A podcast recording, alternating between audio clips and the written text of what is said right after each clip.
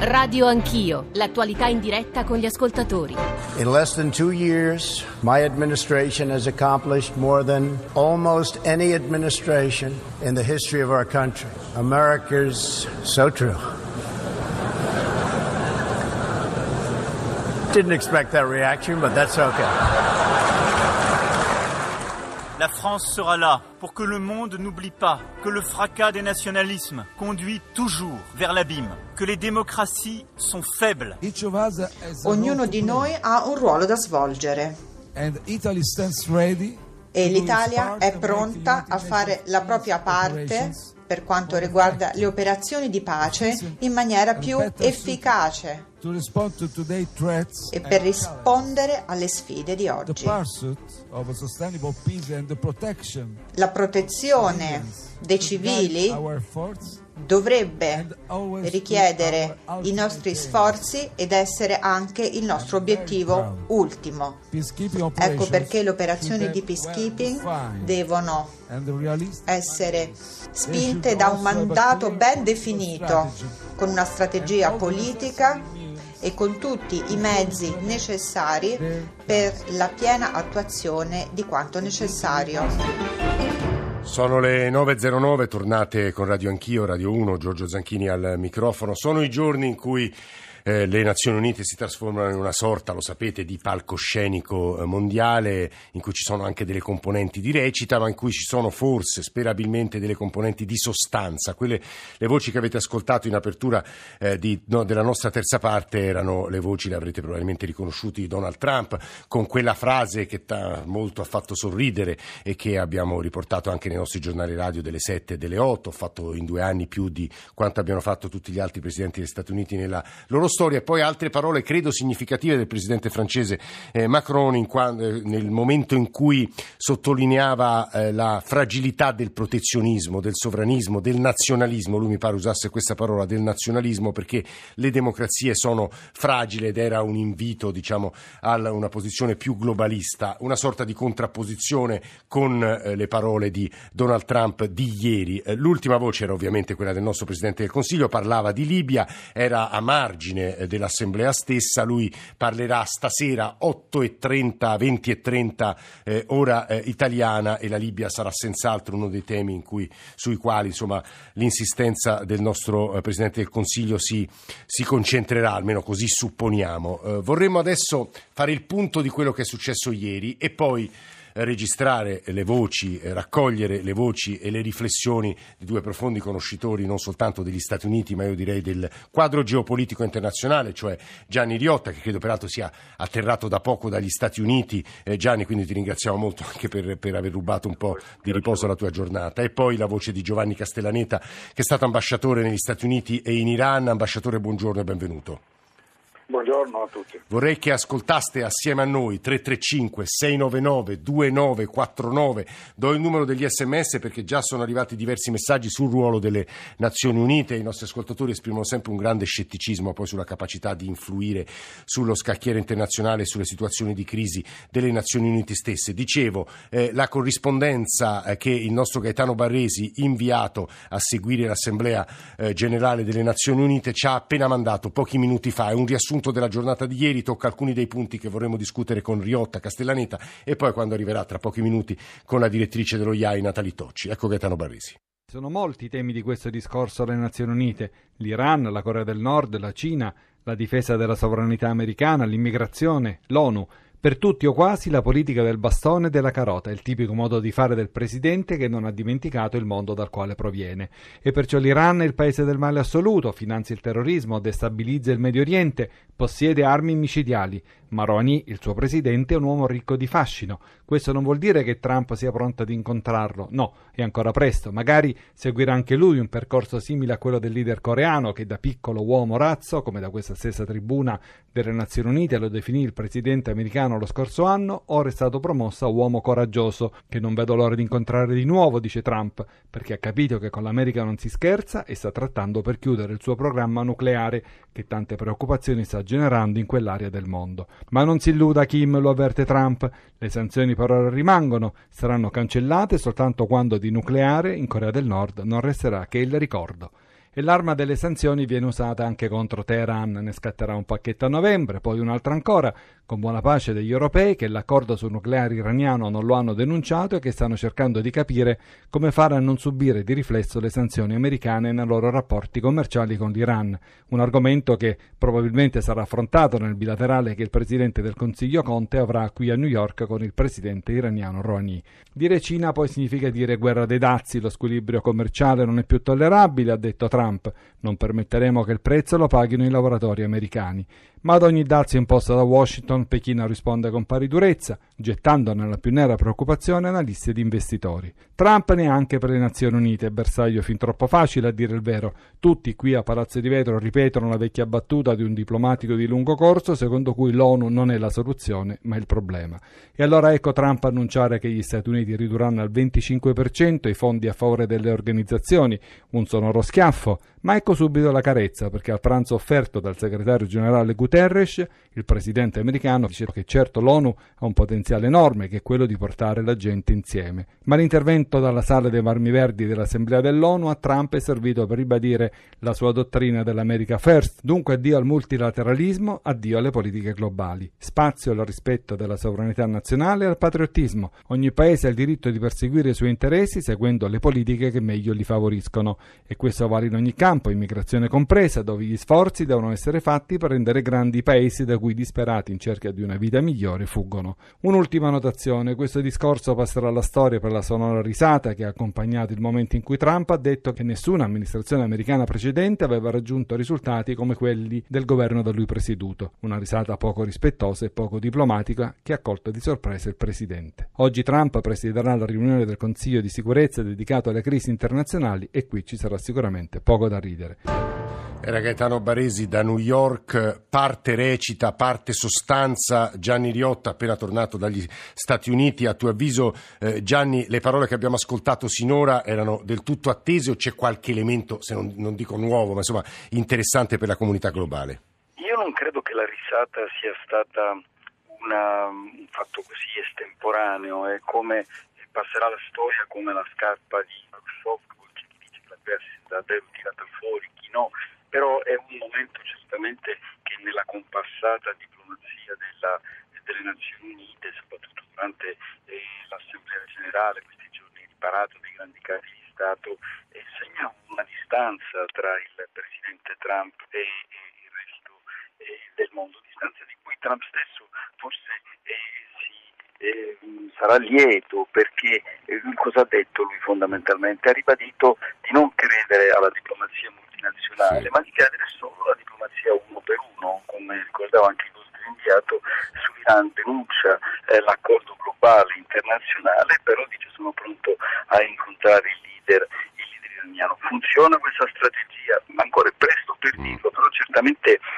se guardiamo a, alla Corea del Nord abbiamo avuto un incontro, abbiamo avuto dei abbiamo avuto una riapertura da parte eh, del, del, del, leader coreano, però il programma nucleare coreano, nordcoreano lì era e lì resta, cioè non è stato smantellato nulla se non a parole. Quindi eh, vedremo se poi davvero il Presidente Trump è un super diplomatico o se invece poi, come dimostra questa uh, America risata, forse la sua diplomazia 1-1 che funzionava benissimo sul mercato immobiliare a New York, nel mondo complicato della politica internazionale, mondo grande e terribile, si rivela qualche volta ingenuo. Mm. C'è un'altra domanda eh, proprio su quanto ha appena detto Gianni Riotta, cioè il rapporto fra multilateralismo e diciamo dinamiche uno a uno, bilateralismo che vorrei fare a Gianni Riotta stesso, gliela farò tra pochissimo perché a Giovanni Castellaneta che come vi dicevo è stato ambasciatore sia in Iran sia negli Stati Uniti, vorrei fare una domanda che riguarda l'Iran. Stamane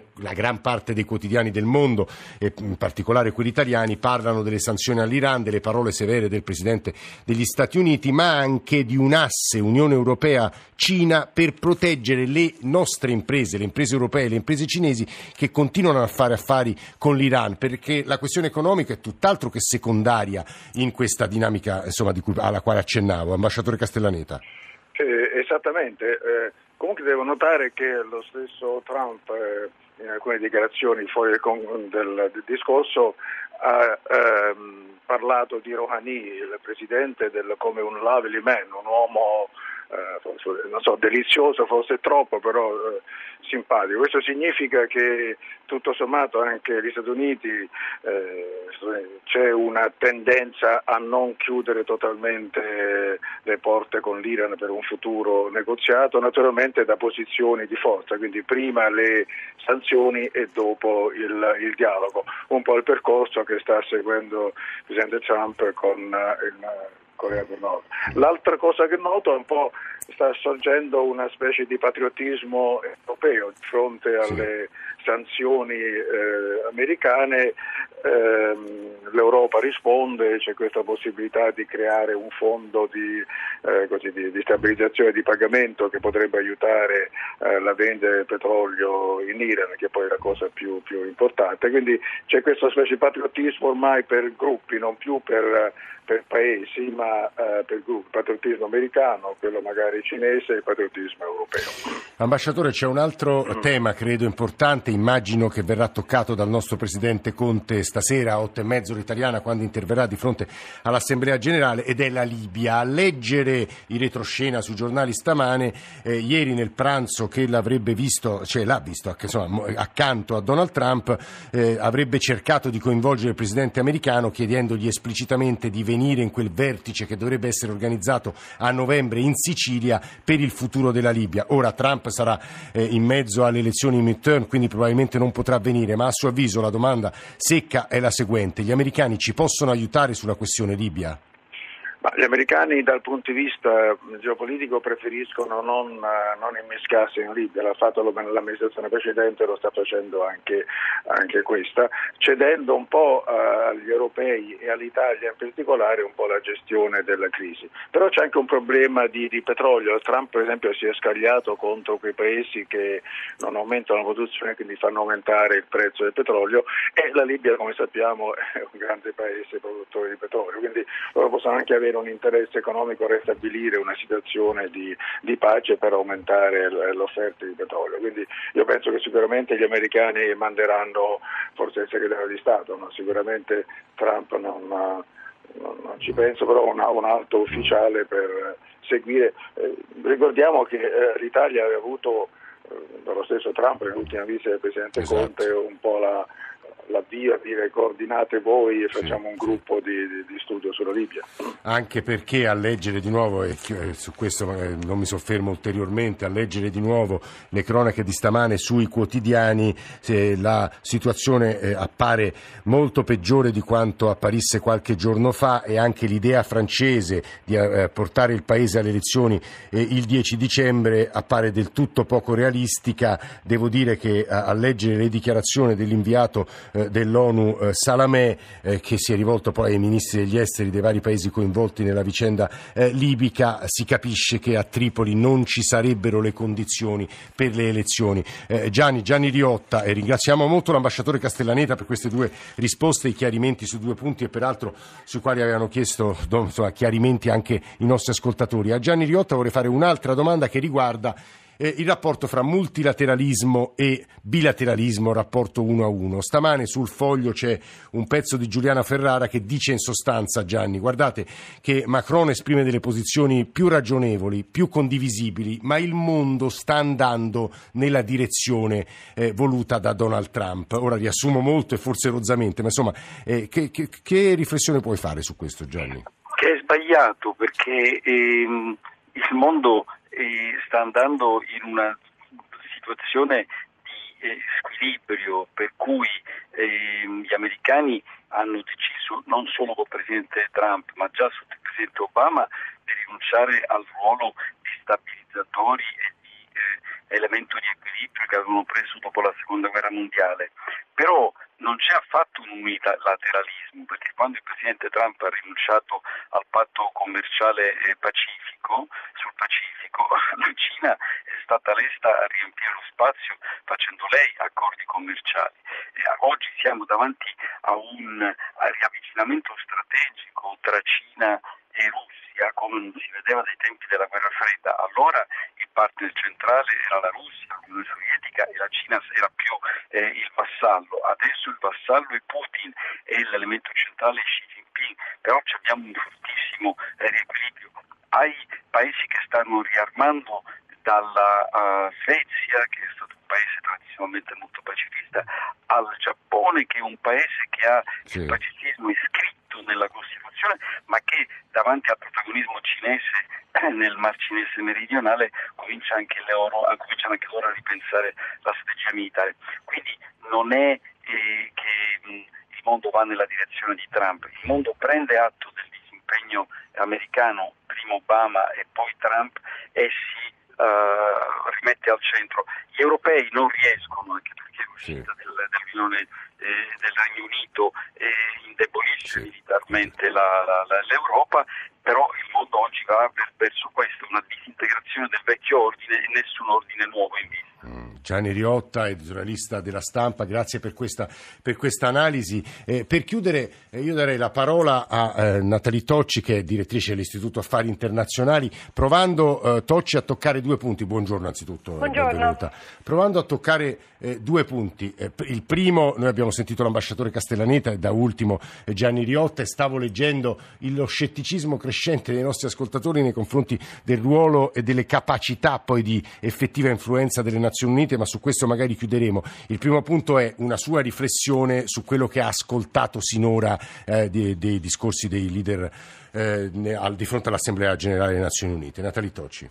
Ma innanzitutto ovviamente partiamo da Trump e qui il dato più eclatante è il fatto che Trump nella, come dire, nel grande castello eh, del multilateralismo e della governance globale dice a chiarissime parole io non credo nella governance globale, esatto. io credo comunque eh, in un mondo hobbesiano, perché di questo si sta parlando, di stati forti, in cui eh, ognuno... Aspetti, aspetti, ha fatto una citazione troppo corta, Natalie Tocci, Thomas, Thomas Hobbes, uno dei più grandi filosofi della politica della storia dell'Occidente, che ha coniato la famosa espressione homo hominis lupus, cioè un mondo appunto di contrapposizioni feroci fra uno Stato contro l'altro, ora riassumo esattamente, molto. Mm. Esattamente, e in cui chiaramente qual è qua il discorso? Che Trump è Uh, il, io lo definisco il secondo presidente post-imperiale americano e per post-imperiale quello che intendo è un presidente che non ha come suo obiettivo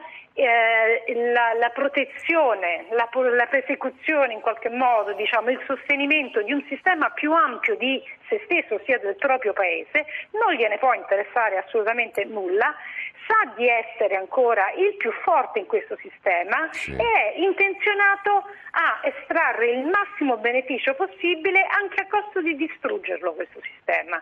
Quindi in qualche modo abbiamo eh, come dire, il primo grande attore ancora oggi del sistema internazionale intenzionato a distruggere il multilateralismo. Allora, questo che cosa vuol dire? Che viene, vengono meno le Nazioni Unite?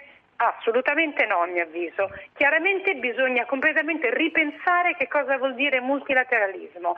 Bisogna ripensare l'idea che non esistono gruppi eh, di paesi che automaticamente si alleano perché hanno dei valori e dei principi condivisi ci saranno delle coalizioni che condivideranno determinati principi e determinati interessi su alcune questioni, che siano ambientali, che siano di sicurezza, che siano di commercio internazionale e che magari su altre questioni la vedranno diversamente e lì saranno altre coalizioni.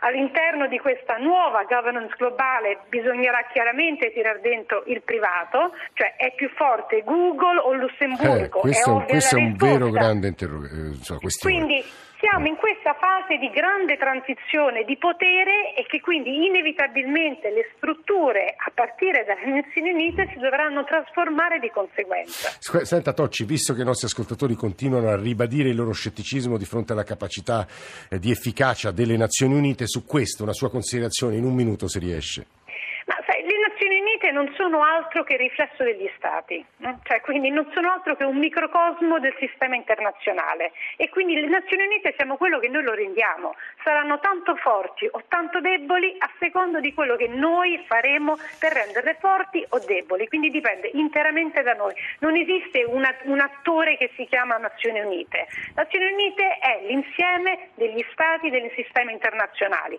allora pensiamo che è possibile risolvere qualunque problema, ripeto, clima, commercio, sicurezza, agendo in maniera, eh, ripeto, eh, come stati scordinati tra loro, la chiarissima risposta che io mi do è assolutamente no. E quindi va difesa una eh, entità come le Nazioni Unite, così come altre organizzazioni internazionali, per cercare di trovare delle reali soluzioni a questi, a questi problemi, la mia risposta è chiaramente sì. Mm. Natali Tocci, direttore dell'Istituto Affari Internazionali, grazie per aver chiuso questa eh, mattinata di Radio Anch'io. Adesso, come ogni mattina, noi diamo la linea Obiettivo Radio 1 che il mercoledì si occupa di questioni migratorie con ovviamente Ilaria Menta e anche oggi Fabio Sanfilippo. Eh, domani a questi microfoni ci sarà eh, Nicole Ramadori. Venerdì tornerò io eh, in diretta poi dal Pri Italia che è il concorso, la vetrina più importante del mondo, credo, eh, per i prodotti radiofonici, ma si parla anche, parlerà anche moltissimo di televisione, quindi faremo un po' una riflessione sulla radio e la televisione, come, cosa sono diventate oggi, che cosa stanno per,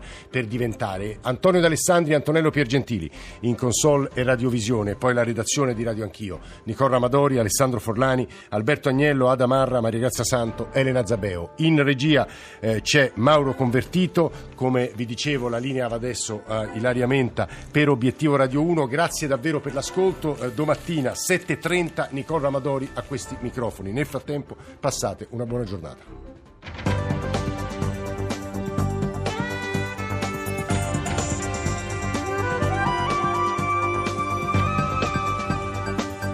RAI Radio 1